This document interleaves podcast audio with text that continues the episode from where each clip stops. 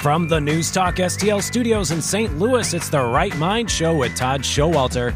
On tonight's episode, who won the fourth Republican presidential debate? With political trivia savant Rich Rubino. And then the true meaning of separation of church and state with Dave Robertson. And the Right Mind studio band, Mitch Murphy and the Murphy Tones. Now, putting the fun in your dysfunctional world, here's your host, Todd Schowalter. That's, that, that's still not Christmas music. That's still not Christmas music. What is he slacking? Is he? I mean, seriously, because what I you know I said you know I'd, I'd give him a snack or something after the show if he would just play a little bit of Christmas music, and that was again was just the theme song. Is he mad? Is he mad at us? Mitch, come on. Quit playing with the elf on the shelf. He's not Get even to turning. He won't even turn around to look at us. Okay, I, am not going to get. it. I'm going to keep us in the holiday spirit here. You you were mentioned. You said your grandmother listens to this show, right? Yeah, she's a huge fan. She's Uh-huh. over in Indiana and she's got dementia, so every episode is new to her and she is Oh, so always it's- finding oh, us I funny. like that. I like that because you're right. It does. It's all fresh. Now, Mm-hmm. Now, let me ask you something because I was wondering about this. Because I, I, again, I mean, I'm not supposed to bring up my wife too much today, so I won't. But I will. What What do you call your grandma? I mean, do you call her grandma? Grammy. You call her Grammy. I am in my 30s, mid to late early 30s, Okay. and I still call her Grammy, and she won't respond to anything else. What, what what is it with these people that come up with these names like, oh, I call her Mimi Momo? I mean, who wants to do this? The kid has a speech impediment when they're zero years old, and that just follows you for the rest of your life. I don't want to be named by an infant. I want to pick my Grammy name. Who is this? This is my bigaboo. No, it's your grandmother. What what the heck? They You come out what? saying like caca, and you're like, and then you're caca for the rest of their life. I need your opinion on this. Mm-hmm. Okay.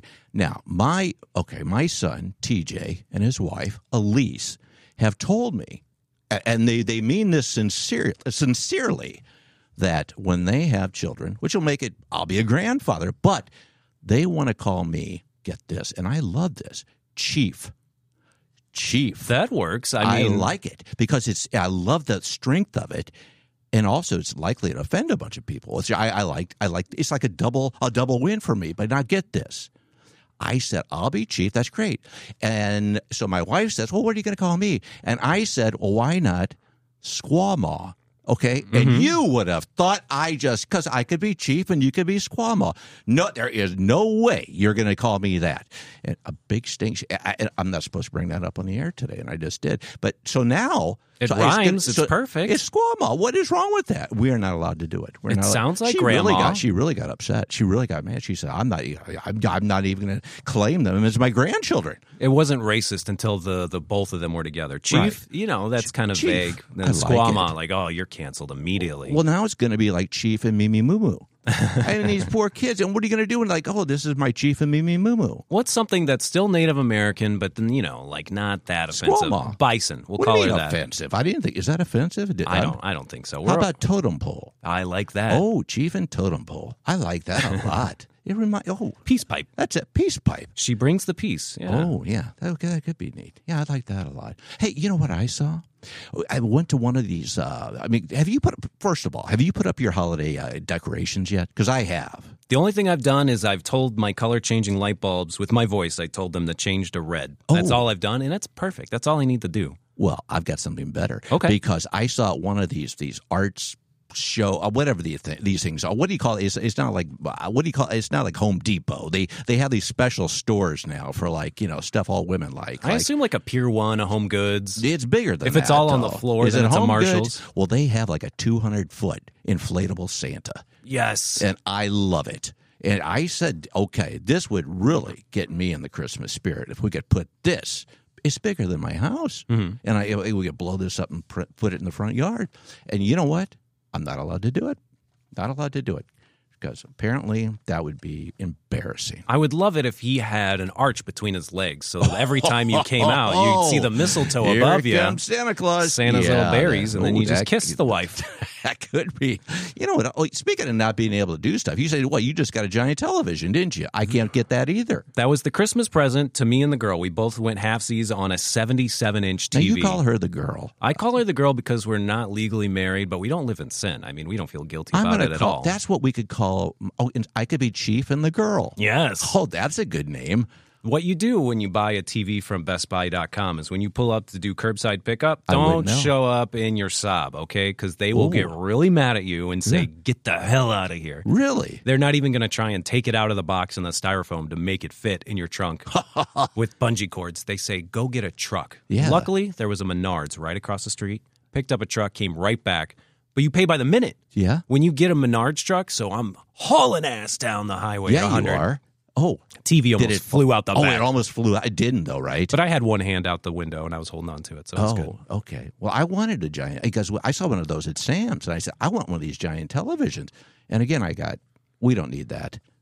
The wife doesn't understand hobbies can include things that are like a TV, a thousand dollars, but they Well- want the old one to break first. Well, and there's a lot of things that you don't need that Mm-hmm. you have, like like a dishwasher and stuff like that, or, or like air conditioning, or like you know appliances or a roof. I mean, but why? I mean, who gets to pick what you need and- what you do, what what you, what you don't need? I Every mean, week she goes on her hobby and she collects slices of bread and cheese and then does her favorite thing. She hands out sandwiches to the kids. Why can't we get TVs? that's what I said. I, I, well, and then now she's not talking to me. Yeah. Well, I'm doing really well for not bringing her up on this show. I know. You guys are going to have to get some sort of intercom system in the house so you can uh, yell at each other from separate rooms. Yeah, I tell you, do you have Christmas carolers in your neighborhood? We have some people that dress up and they think they're really being fun and you know nostalgic to show up your at your front door. Now, I, I mean, and sing you Christmas carols, but I've got one of those ring ring Yeah. things, and and so they don't. I mean, sometimes you'll get people from other neighborhoods that don't know who lives there,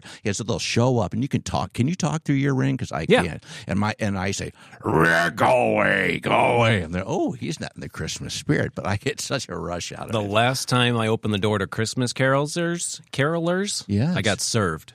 Yeah, oh, it was did- a it was a trick. Oh, I hate ex girlfriend was trying to sue me for back rent, and then Are they, you serious? no, I'm not serious. Oh, that would have made a great story. But that though. don't you think that'd be a great way to get people to open the door? You're a Christmas caroler, and you're like, "Hey, are you Todd?" Yes, you've been served. See ya.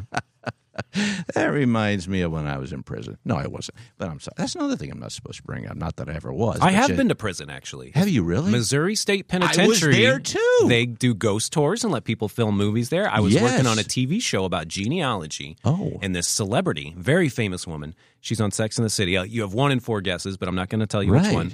I was working on that show. Her great great great grandma was like the first woman ever in the Missouri State Penitentiary. Yeah. So we went there and just imagined the atrocities that happened to her. Oh, I bet. Yeah. And it was freezing. We brought in a space heater, but it was so cool to take pictures where uh, terrible things happened. Oh no, and it is rather frightening. It was my profile picture for a long time. I bet because they let you sit in that gas chamber. yes. I know that. Me on the line now is my dad's favorite, which I'll tell you in a second. Rich, Rich Rubino.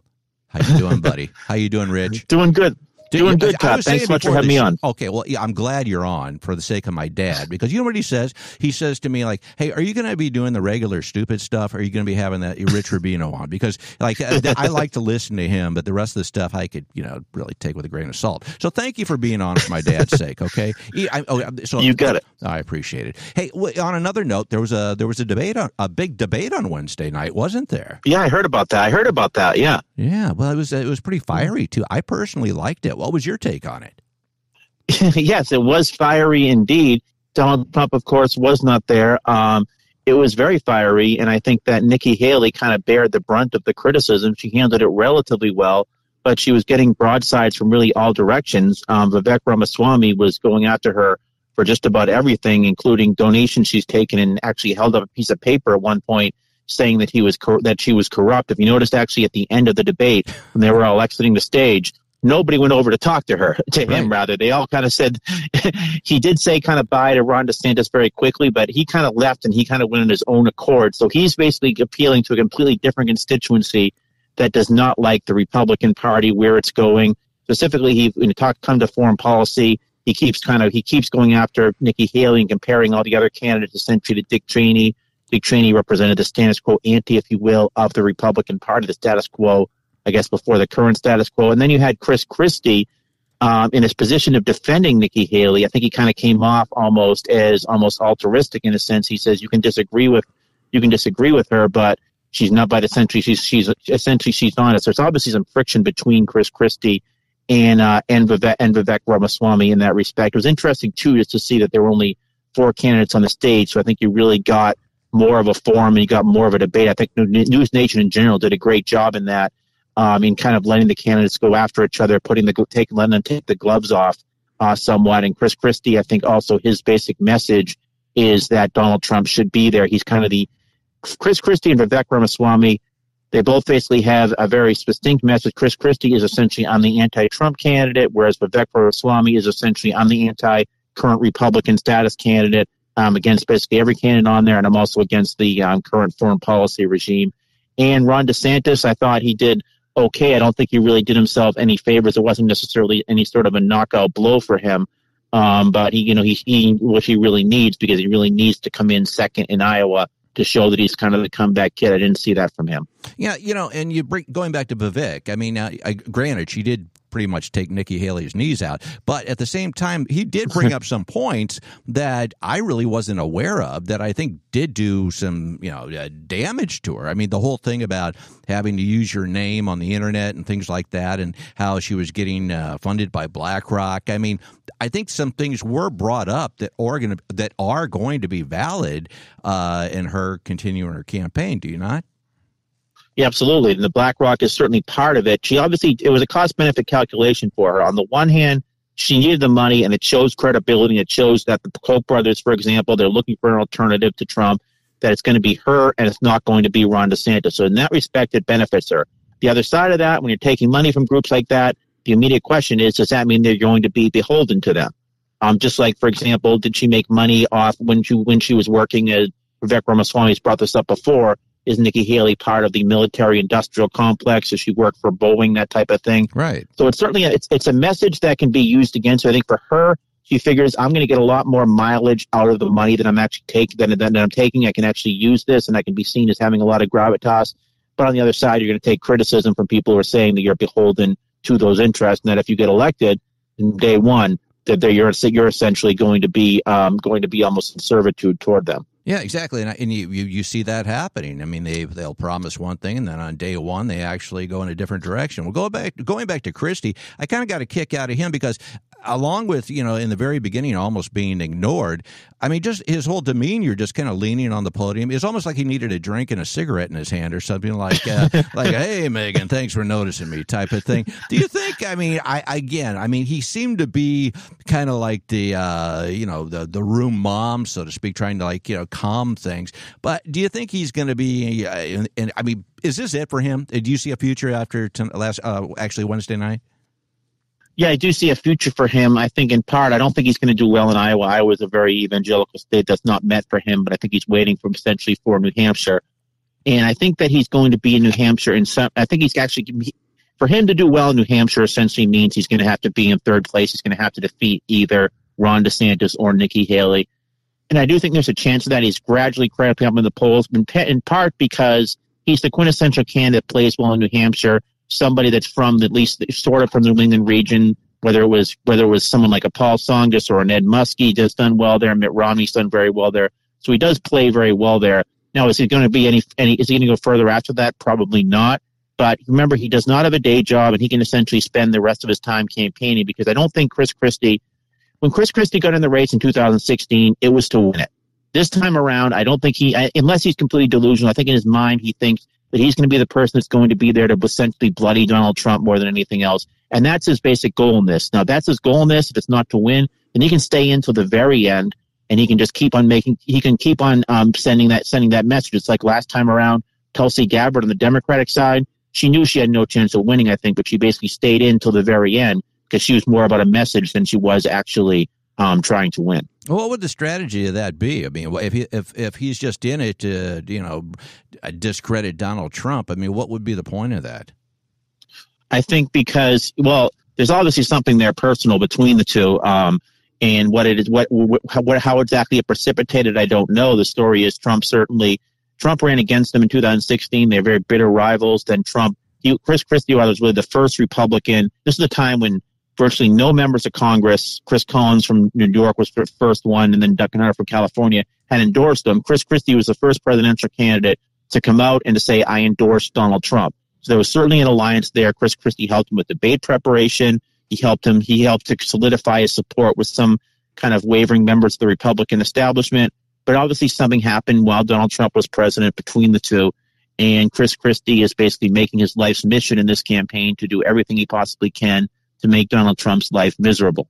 Um, now, if my guess is in that respect, he's probably can if he if that's his message and he can essentially stay until the end. Now, theoretically, he could. There's no. There's a group called No Labels, and No Labels is trying to form a bipartisan ticket. Right. The thought is it's going to probably be Joe Manchin of West Virginia and somebody else, or perhaps Larry Hogan, the former governor of Maryland. I guess theoretically he could do that. He could run, and then he could say the I, the Republican Party has left me after Donald Trump wins the nomination, just like John Anderson did in 1980, and then theoretically run on the No Labels ticket um, that might that might be the only that might be if he does have some sort of an agenda that might be what it is. Well, do you think uh, this time around, like an independent candidate actually has a chance? I mean, you look at the poll numbers and things like that, and yep. you know, obviously, you know, Biden, uh, you know, isn't doing too well. But apparently, like when some younger people are polled, they say between him and Trump that they would, you know, go Biden's way. But if you bring another candidate, another independent candidate in, then Biden's a nobody. So, I mean, do you think? That's actually uh, you know viable this time around? If there's ever a time for a third party candidate, it's this time around because if you ask people who, if you ask people their views on Donald Donald Trump and um, Joe Biden are both well under 50 percent approval rating amongst the American people, and the chances are that's going to be a nomination a presidential battle between the two. And in politics, if there's ever an opening or an aperture, somebody comes in, it's usually a third party. The problem with third party candidates, at least ones that have been very formidable in the past, is they do very well until the very end when can, when people tend to come back to the two major parties. Look at George Wallace in 68, for example. He was at about 25%, believe it or not. In October of 1968, he landed up falling. He landed up falling by the wayside and only won a few southern states on the, de- the day of the election. Um, 1980, John Anderson was at 25% at one point. He fell and only garnered 6.6%. Ross Perot was actually winning at one point, then dropped out and garnered about 18.9%. So the message here is if you're a third party candidate, you have to make the case that it's not a wasted vote and that you're not only helping somebody, you're not essentially helping somebody else. Now, the third party candidates are going to come in many forms this time around. On the one hand, the big one fear Joe Biden does have is there are two that are running to Joe Biden's left. Cornel right. West is running as an independent, and particularly on the Israeli Palestinian issue, there are many who are many young voters specifically are very angry with Joe Biden for his for his for his support of Israel. Many of the Israeli government, many of those may go potentially toward either Cornel West. The other one is Jill Stein, who's running for the Green Party nomination. So that's a big fear for him. Now in the center, and usually if you go back in history from Theodore Roosevelt to Ross Perot, centrist third party, they're usually the ones that do the best. And there is where no labels potentially could, with somebody, whether it's Joe Manchin or Chris Christie or Larry Hogan or even Lynn Cheney having a bipartisan ticket, if they can make the case that it's not a wasted vote, then potentially I could see a scenario where they actually do win. But here's the problem: you need 270 electoral votes, and if it's a three-way, if it's a three major candidates and are actually winning electoral votes, then it's going to essentially go into the United States Congress, and the United States Congress is controlled currently by the House, by and at least in the, and the Senate, it's controlled by the Democrats barely, and the, barely by the Republicans in the House of Representatives, and they're certainly not going to um, if this is after it goes to electoral college, comes to the Congress, they're certainly not going to choose a third party candidate. So that's the problem. They have to win. If they have to win, they have to win those 270 electoral votes. They can't win by a plurality. Right, right. Well, yeah. Uh, going back to the debate uh, Wednesday night, I keep saying last night. What um, do you think anybody actually hurt themselves? Uh, hurt themselves. I think Ron DeSantis only hurt himself because he certainly had. He certainly didn't necessarily do badly, but I think that Ron DeSantis hurt himself because he needed a knockout punch. A, po- a year ago, Ron DeSantis was almost tied with Donald Trump, believe it or not. Now Ron DeSantis is just in some states is in single digits. He's losing in his home state of Florida by 41 points right now. He needs to come in second place in se- second place in Iowa, second place in New Hampshire. Right now, Nikki Haley is ahead of him in both of those respective states. He did not do that. He now that now interestingly, there are going to be two, CNN is just scheduled two more debates, one of them in Iowa and one of them in New Hampshire before the Iowa caucuses and before the New Hampshire primary. So he has a little bit of time, but he actually needs a knockout punch. I think it's very frustrating for him because I think he was hoping that Donald Trump would actually be in the debates from the beginning and then he could essentially go mano a mano with Donald Trump. But Donald Trump is not in those debates and Donald Trump is sitting at 50, 60% of the vote. And um, as long as he's not in the debate, you can go after him. You can say, why aren't you here? You can say, you can say you're a coward, everything else. But the bottom line is, if you're, if you're going to try to get into that 50, 60% of the vote, uh, that Donald Trump has, you're not going to do that without Donald Trump on the stage. Well, playing the Hunger Games, who do you think is the next one to drop out? um, well, Doug Burgum dropped out. Uh, he did dropped out. Yes, yes, Doug Burgum has dropped out. Um, I, I, um, I'm so sorry to tell you that. Um, I, I, mean, I'm shocked. I'm shocked. I mean, wow. I mean, I thought he I thought he had the nomination wrapped up myself, but uh, I thought he was waiting for the all important North Dakota primary to put him over. The, yeah. Well, yeah, I mean, I, I couldn't believe it. Flabbergasted is the only thing I can think of. Yeah, but uh, so he's out. Anybody on that stage uh, on Wednesday night? You think, who, who, if you had to pick one, who do you think next is next in the line? I don't think either of them. I, I guess I would say I would I would probably say Ron DeSantis if he does not do well in Iowa. I can see a scenario where he drops out in part because I think the people in Florida are going to get kind of um, fed up with the fact that he's visited all, the fact that he's already visited all 99 counties of Iowa. They're going to say, we, you know, we elected you to be governor of Florida. Why are you spending so much time in other places? And I think his job approval rating is going to sink because he spends so much time outside of the state. They're going to say, you're an absentee governor. That's going to be a criticism. So I think if he does not come in second place in one of those two, he'll drop out. But Vivek Ramaswamy, he has no incentive to drop out. He does not that he has some sort of an elective office to actually go back to. I don't think he's actually necessarily in it to win it. He's more in it to send a message. And he might be playing the long game as well to either try to become chairman of the Republican National Committee or potentially he's just trying to just trying to meet benefactors and donors so he can run for governor of Ohio in 2026. Chris Christie, he has no incentive to drop out because I don't think he's necessarily in it to win it. Nikki Haley is probably the least likely to drop out. The only way I think she would drop out is if she really um, underperforms in Iowa, New Hampshire, and then polls show when it comes to South Carolina that Trump would embarrass her in her home state, then that's the case. Then I think it's probably an incentive for her to drop out. But uh, right now, and Asa Hutchinson, you know, it's interesting. The former governor of Arkansas. Um, I don't know why he has not dropped out, other than the fact that he just sees maybe he just likes the process. He He's likes the running. Around. He likes the campaigning. I, I, didn't know he was even still around. I mean, he, I think he just likes the I think he just likes the process of running, maybe. Oh, I guess so. I'm okay. Here's the most important question of the day, though. What are the three provinces provinces of Ukraine? Uh, oh, that was the one that um that yeah. was I know that was the one that Vivek Ramaswamy had asked the question of um Nikki Haley, and they didn't give her time to answer, but I don't remember what, what he said. Right. Well, I was thinking when they did ask that, if anybody would know, it, you, it would be you, but I'm not going to put you on the spot like he did. Well, hey, speaking of that, uh, being, I mean, you're in the you're in the spotlight a lot. I mean, every, you're doing a lot of national stuff. Is that? And I want you to be honest. Is that a direct result of the, being on the Right Mind show? Categorically, yes. categorically, no no question whatsoever. Right. Okay. It looks great. On, it looks great on a resume when you say I'm on the Right Mind podcast. Absolutely. Well, that's just it. And I thought, well, you know, I mean, it's only a matter of time because, because before you become such a huge star that you're going to have to, you know, let my dad and all our listeners down and just say, no, I'm too big for you. But I don't think I don't. No, I will never. I will never say that. I'll continue to come on and um and in deference to your dad. Oh, okay. Well, I appreciate that because you are the official political commentator and trivia expert of the Right Mind Show. So I want to thank you for that, my friend. Well, as always, it's been a blast. I mean, we're going to be talking a lot more in the coming months, but uh, for now, thank you. And I'm so sorry to have to tell you about Doug Burgum, but um, I don't know. Here's I don't know what you're going to do now, I, but the hardest thing is I've got to find like a razor blade to scrape it off my his the bumper sticker off my car because uh, I thought he was going like the full distance, and now I don't know what I'm going to do. So anyway, you know, you got to do what you got to do. Well, thank you, my friend.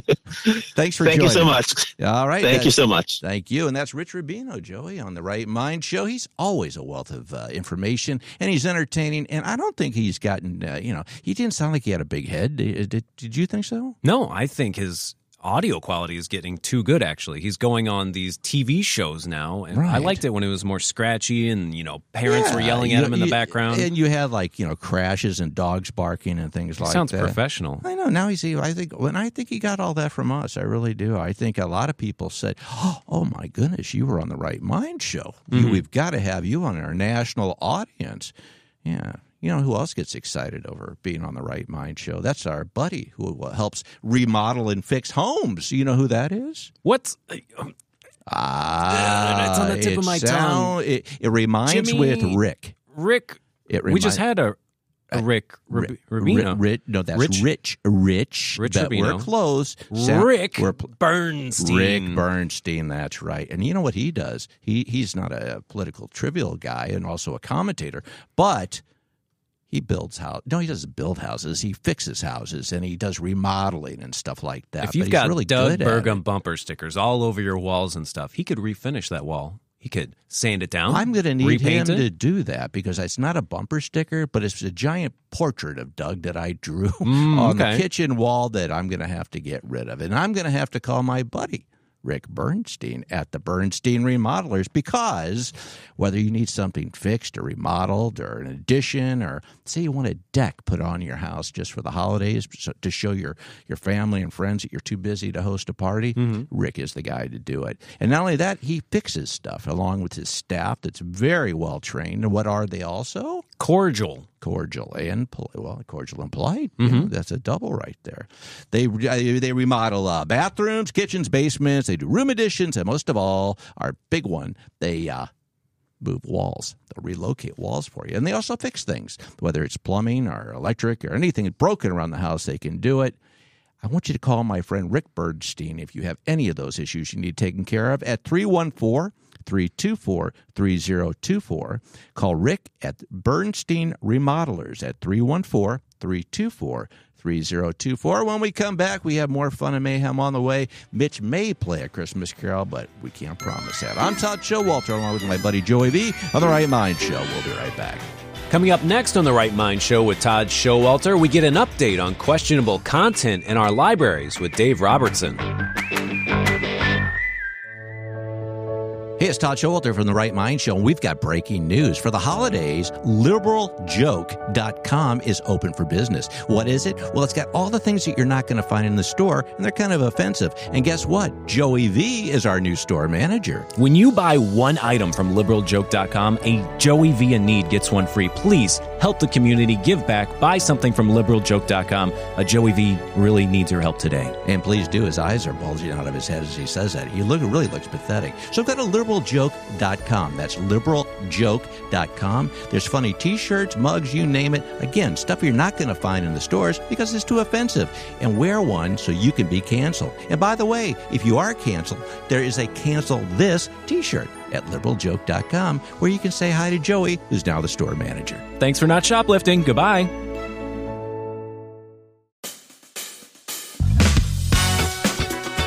Welcome back to the Right Mind Show with Todd Schowalter on News Talk STL. And now a man who is so good looking that when he drops off undeveloped rolls of film at the one hour photo place, they finish in about two and a half minutes. Todd Schowalter.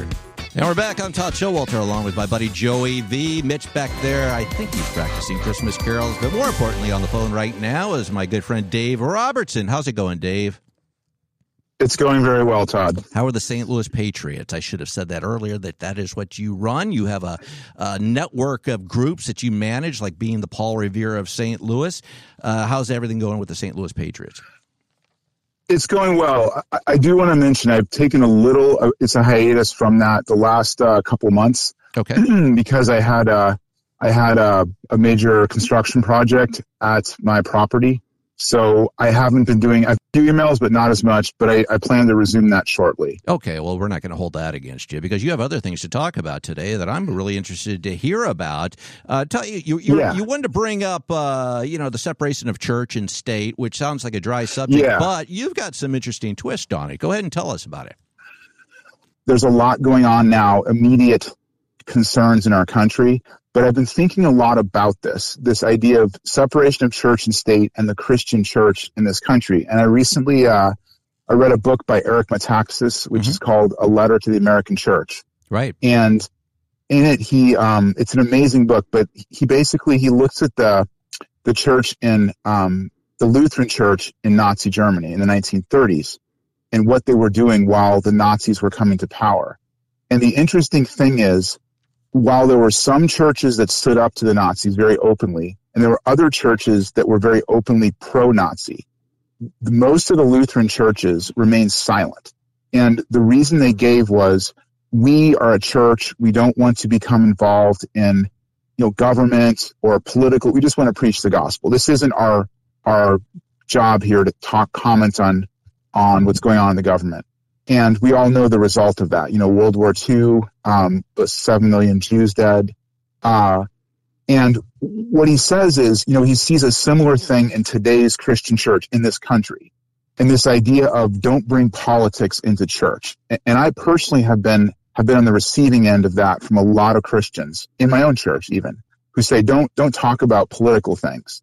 And it sounds really good, but I've come to the realization that this is perhaps the, the real the heart and soul of our country's why our country's falling is this misunderstanding of that. So that's I could talk more about that, but that's kind of the introduction of it. What I've been thinking about. No, and you're exactly right. I think one of the major problems we have in our country today, or may, uh, you know, possibly the world, is that people have made such an effort to remove God uh, from our lives. I mean, they want the government mm-hmm. to be God, and I think that's uh, that that's gonna that's you're gonna the demise of a society is pretty can happen pretty quickly when that happens, and I think we're seeing more and more yeah. of it um, especially on the liberal side.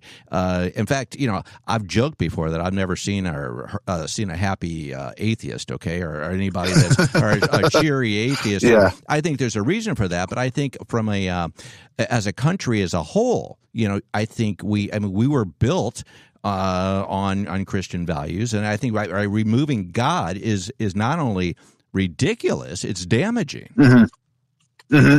I agree on both those counts. Yeah, uh, and this is what's happened in our country, and it unfortunately a lot of Christians and many conservative Christians are confused about this because I was confused about it. I grew up thinking, oh yeah, you know, church and state are totally separate. But if you think about it, the realization I've had is I have a friend who has a line of questioning. He says to someone, he will say, you know, do you believe murder's wrong? Say, I do. Do you believe there should be laws against murder? I do. Congratulations, you're now mixing religion and politics. Any system of government, any law has to have some um, some kind of belief system behind it. And so it, it's just a total farce that you can think, oh, we have a government, but there's no religion in it. Like the fact is, our own government is a Christian form of government, meaning it's based on Christian principles. And th- the real issue with that, you know, with Eric Metaxas' book was where the church should have been standing up and saying this is wrong. You know, the Nazis wanting to to make uh, unequal laws for Jews, or Jews are disappearing, or this idea that this the, this uh, racism really that the the the, the um what is it the the I'm forgetting the name now, but but but the race you know the the Aryan race is superior. That that that that is is is biblical is wrong and they didn't stand up. And I see the same thing today in the Christian church when Christian churches should be standing up and saying, you know, childhood gender mutilation is immoral. An open border is immoral. Instead, what these churches do is that they shut up about that and they try to go after anyone who brings that up. Oh, don't bring politics into church. That's not political. It's moral. And it's, I think that's destroying our country. Like on a long term, all these things are these, these are symptoms that are happening. That's really at the root the christian church will not stand up and and make a make a and, and call out these things. Well and i totally agree. In fact on the flip side of that i mean i'll be uh, totally candid. I mean i left uh, a church yeah. I belonged to um, because it, I don't know if it was a numbers game or what it was, but they, yeah. along with not only saying and uh, not saying anything, they openly welcomed a lot of these things that oh, were going on. yeah. That you know, yeah. I don't know if it was like, oh, we have more members now, but I it was totally corrupt, and I mean, hmm. I, I, couldn't hmm. deal, and so it was a matter of I you know, I'm an accepting person. I don't care. I mean, you can do whatever you want. You can be whoever you are. Mm-hmm. Just don't tell me I have to be like you. And I think you know mm-hmm. when it comes to your church, though, when it's you're there for a specific reason, you have certain beliefs, and there's certain you're following the Bible. Um, and when you throw things in people's faces that go against that, um, I mean, mm-hmm. what is this all about? So I, there's a there's a flip to that, uh, but I agree with you. I think there are certain things, and even now, you look at what's happening. I mean, it's literally out of the Bible, things that are happening, mm-hmm. and so you can see it happening. And we're in spiritual wars now, whether you people want to admit it or not. And we have to realize where what what our foundation is, don't you think? I agree, and I, I agree that we're in a spiritual warfare, and I'm I'm trying to get Christians to realize that. I think it's scary to a lot of people because they just want to think, oh, this is politics as usual. And it's not. And what we're seeing in this country, I believe, is a is an open spiritual warfare. Um, a lot of these issues, they're not just, oh, there's two sides to that. No, one of them is a side that's aligned with the Bible and the other isn't. And I, I like what you said too about churches that go the other way. Um, you know, actually support unbiblical things. That's it's just puzzling to me, and that that has even been a challenge in my church. And uh, you know, these um, the to me those churches are like in in Nazi Germany. Uh, apparently, some of the churches actually had you know Nazi flags. They flew Nazi flags um, at their churches. And Unbelievable. I, yeah. Yeah. So it's anyway. It's just kind of it's something I've been thinking about, and just I've had some time to to just read this book and other books about th- those kinds of things. And that's the point of history is to be able to go back and look at it and say, what are the lessons we're not learning? And I think that's a big lesson where the Christian church should be standing up and saying, look, these things are wrong. They're like an open border is immoral. It's not just a political issue. It's immoral for a number of reasons. Um, so that I don't know. That's that's what I've been pondering recently. Well, and, and the thing too, I don't think people understand is that a spirit from a, a Christian standpoint, you know, people think, well, if you're a, a diehard Christian, you're walking around, you know, singing "Kumbaya" all, all, the day, all day long, and that's just not the case. I mean, I mean, uh, uh, I'm I'm deeply Christian. I'm very spiritual, mm-hmm. but I, you know, I'll fight like hell. I mean, I so I mean, I mean, I don't think Jesus yeah. just laid down and like let people walk all over him. I mean, the thing is, you have to you, you have you have to fight the battles. Otherwise, you're going to lose what you stand for. And I don't care what that is, but especially especially yeah. on a Christianity Christianity and uh, God's standpoint, I mean, I'll I'll fight harder for that than anything. Well, my friend, uh, speaking of things that are also pathetic, you were going to mention yeah. uh, our, our uh, in our area of St. Charles, Missouri, there are libraries. They're fine with having pornographic materials. What's that all about? Apparently, and so yeah, I wanted to give an update in that, and I also want to say that I'm not the expert on this. There's a woman, Rachel Homolak, who has been very brave in speaking out there. So she is the one that has the most up to date information. But I wanted to give a heads up to people. So yeah, the St. St. Charles County Library and City County Library system. It turns out they have a, a guy dressing in drag who works in a children's section of a library there. Wonderful. Um, and yeah, that's one. I'm sure people are just love to hear that. And they also um, they found some books, which frankly were pornographic books that were in these libraries. Some of them on like a lower shelf, so that kids can can uh, would easily be able to pick them up. Um, and there's a guy who who was hired by that library system to be the executive of it. I think it was about three or four years ago. He came from the Chicago area, and he is actively promoting, um, as far as I can tell, you know, supporting this drag queen, uh, refusing to get rid of these books.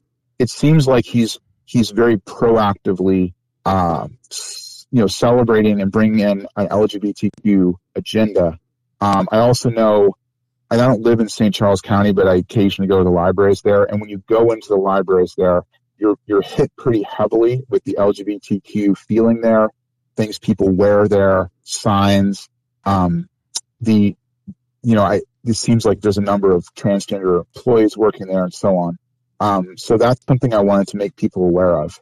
Well, you know, eh, I'm not by any means. I am not a prude. Okay, you know me. A lot of people know me. I'm, you know, yeah. I like dirty yeah. jokes. I like any. You know, I'm, I'm a, I'm, I'm a pretty rough guy. I mean, the thing is, but there are certain things, just from a common sense standpoint, that are just ridiculous. I mean, when you have children, okay, yeah. you don't let children see rated X movies. You don't let them go see rated R movies. Okay, but for for some reason, oh no, we we got to let them have these these pornographic books. What type of idiot thinks this is normal? I mean, I just don't get it. And the thing is, you know, if you want to be a yeah. uh, whatever you want to be and go look at dirty books or whatever on your own, and you're an adult and you're, you're not bothering children, fine. But when you put it like uh, like you just said, and you make it accessible to to children, whether it's in the school or a library, what is the point of that? I mean, are you just an idiot? I mean, I don't understand. It's like common sense went out the window. So I mean, again, I, by any means, I am not a prude, and I'm not like you know, yeah. I, am I'm, I'm certainly not uh, all pure. But I mean, I certainly know you know what's ridiculous and what's not. And if anybody, I mean, yeah. I, I mean, it, I don't know. I don't even know what. Where again, you can talk about that in the schoolroom, uh, classrooms, and the libraries, whatnot. But I mean, certain things are just you know black and white. I mean, come on, there's no gray here. Yeah, there's no gray, and and I agree with what you say. You know, people have a right. I mean, they want to do what they do in their house, but yeah. this is in the libraries. And I think the point of it. You asked what the point of it is. I think the point is they're actually grooming kids. That they're trying to normalize. It's not just someone who's crazy. I think they're actually trying to normalize pornography for kids, um, possibly pedophilia for kids, and because that that's they want to normalize it to make it accepted in our society so that it, it happens. So I, I, think there's an agenda behind it. Yeah, it's it's just crazy. And uh, the interestingly the the state, um, the the Jay Ashcroft, the Secretary of State, they have a they have um, a statement that where you can have books eliminated and um, and actually that they don't allow for uh, you know explicit books in the library. Um, unfortunately, when we bring that to the attention of the library, there they don't take any action. And the other thing about it is the state statute, as far as I can tell, it's not binding. And unfortunately, the people who decide on what's appropriate are the libraries themselves. So it's kind of a problem of like the fox guarding the henhouse um, because they're the ones. You, if you have a problem with a book, you take it to the library, and then they themselves decide, oh, is this appropriate? Well, if they put it there to begin with, they're probably going to think, oh, it's appropriate. Um, but I, I do know there's funding. The state funding is attached to that, so we can go after that. The funding that the libraries get from the state, then that may change things. And the, the other thing I wanted to mention is there's uh, the the St. Charles uh, County Council uh, executive Steve, Steve Ehlmann, the mayor is of St. Charles is Dan Borgmeyer. Right. They have passed a resolution that doesn't support these books. So the more pressure that can be exerted on Dan Borgmeyer and Steve Ehlmann to actually follow through on their resolution, the better. Well, if I went in there, I'd just throw it away, you know, and so they could find me or do whatever. But that's just stupid. And, and what what other time period yeah. would anybody? I mean, again, I always I I think as we move further along, if we still have history books, this will be you know the known as the the the, the years of absurdity when all logic yeah. and common sense, sense went out the window. Because in any other period of time, and we wouldn't even be talking about this, but it's absolutely ridiculous. I mean, it's, it's, people have lost their minds, and uh, you know that's all I've got got to say about that. But all we I have agree to say, with you, Todd. we just say yeah. no. We say no. Well, we're about out of time, my friend. You're always a joy to have on. I look forward to the next time. Is I appreciate any, it. You bet it. Do you want anybody to reach out to you, or uh, you said everything's kind of on hiatus yes. right now? But uh, well, it, it's coming back. It's coming back. It was okay. just I, I, was involved in this. It was pretty much an all-consuming project, um, construction project. But sure. uh, um, and it, it, does take time to do the. I don't. I don't get paid for it. It takes time, especially to compile the calendars. So um, what I do, what I was doing was try to send out a weekly calendar of events. I will. I will say, if anyone wants to join the list, you know, again, um, you can. Is it okay if I give my email or absolutely. phone number? Sure, absolutely. Whatever you'd like to do. Okay, so yeah, if you're interested in getting on this list, it's called STL Patriots Events. Email me at dwr at stanfordalumni.org. That's spelled S T A N F O R D A L U M N I dot O R G. Or you could text me at 314 915 7999. All right, my friend. Well, thank you very much. That's uh, Dave Robertson with St. Louis Patriots Events. Uh, we'll be. I'm Todd Schowalter along with my buddy Joey V. And Mitch is getting ready, I think, to do something. We'll be right back right after this. Coming up next on the Right Mind Show with Todd Schowalter, Admiral Andy tells us if sailors are allowed to celebrate Christmas while on the submarine.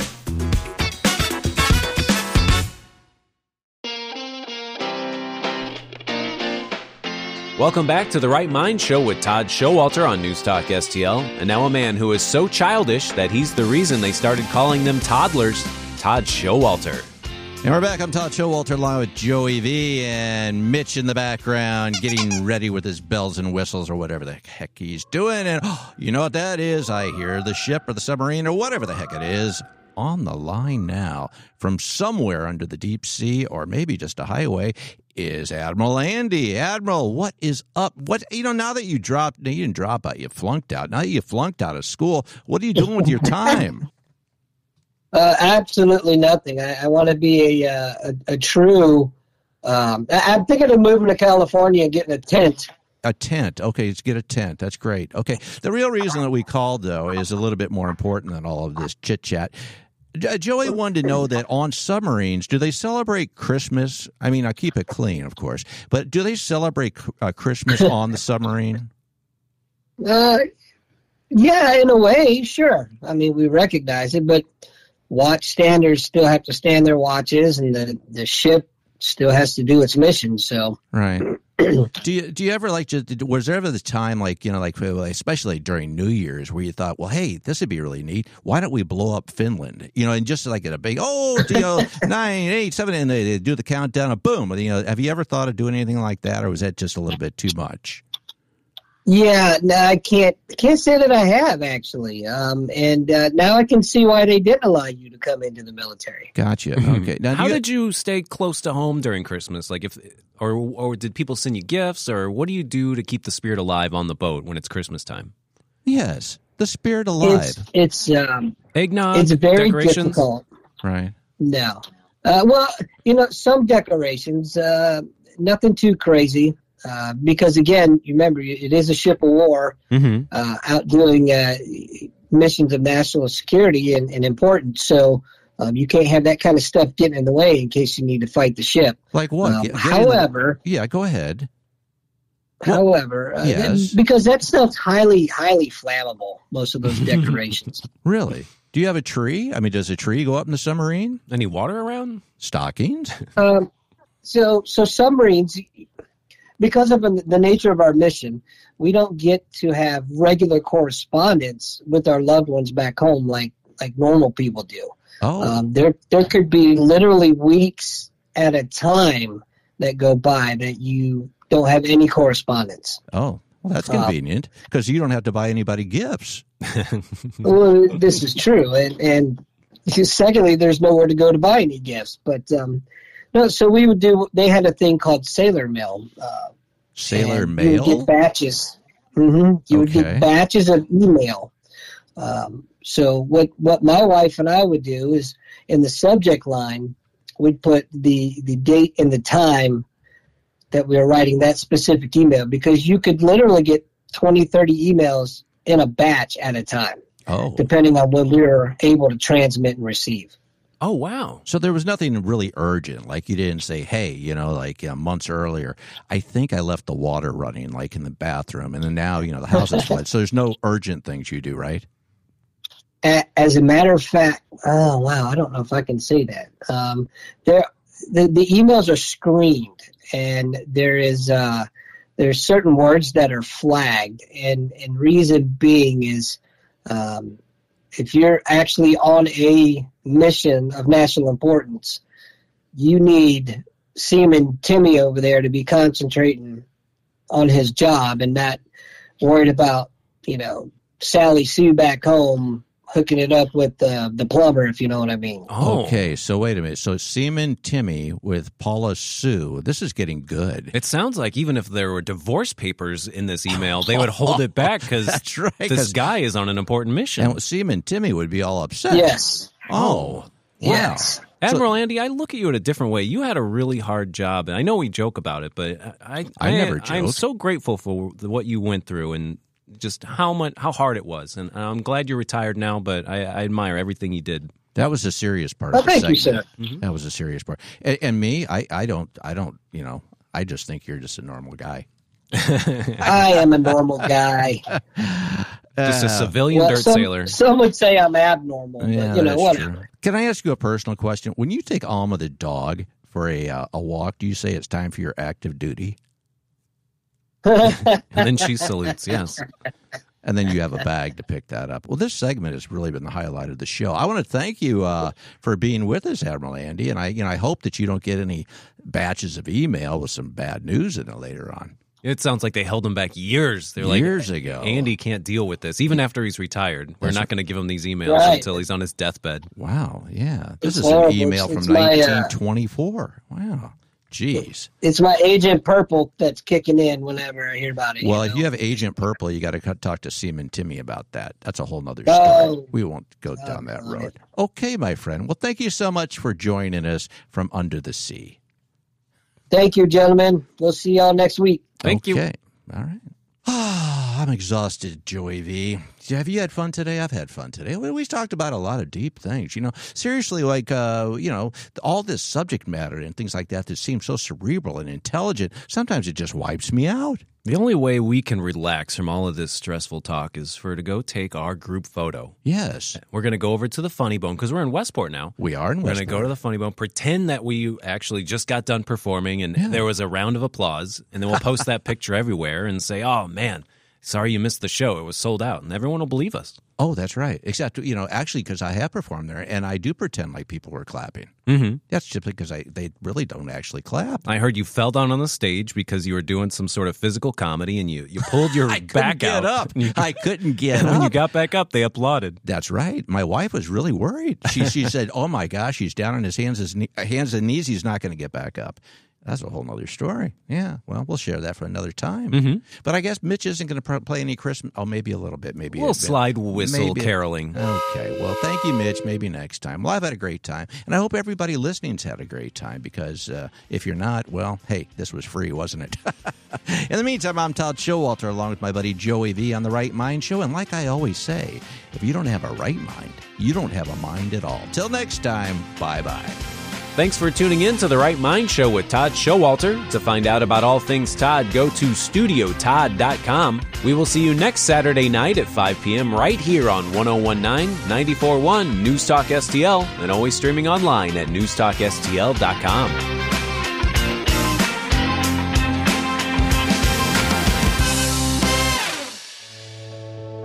Hey, it's Todd Schowalter from the Right Mind Show, and we've got breaking news. For the holidays, liberaljoke.com is open for business. What is it? Well, it's got all the things that you're not going to find in the store, and they're kind of offensive. And guess what? Joey V is our new store manager. When you buy one item from liberaljoke.com, a Joey V in need gets one free. Please help the community, give back, buy something from liberaljoke.com. A Joey V really needs your help today. And please do, his eyes are bulging out of his head as he says that. He look, really looks pathetic. So go to liberaljoke.com. That's liberaljoke.com. There's funny t shirts, mugs, you name it. Again, stuff you're not going to find in the stores because it's too offensive. And wear one so you can be canceled. And by the way, if you are canceled, there is a cancel this t shirt at liberaljoke.com where you can say hi to Joey, who's now the store manager. Thanks for not shoplifting. Goodbye.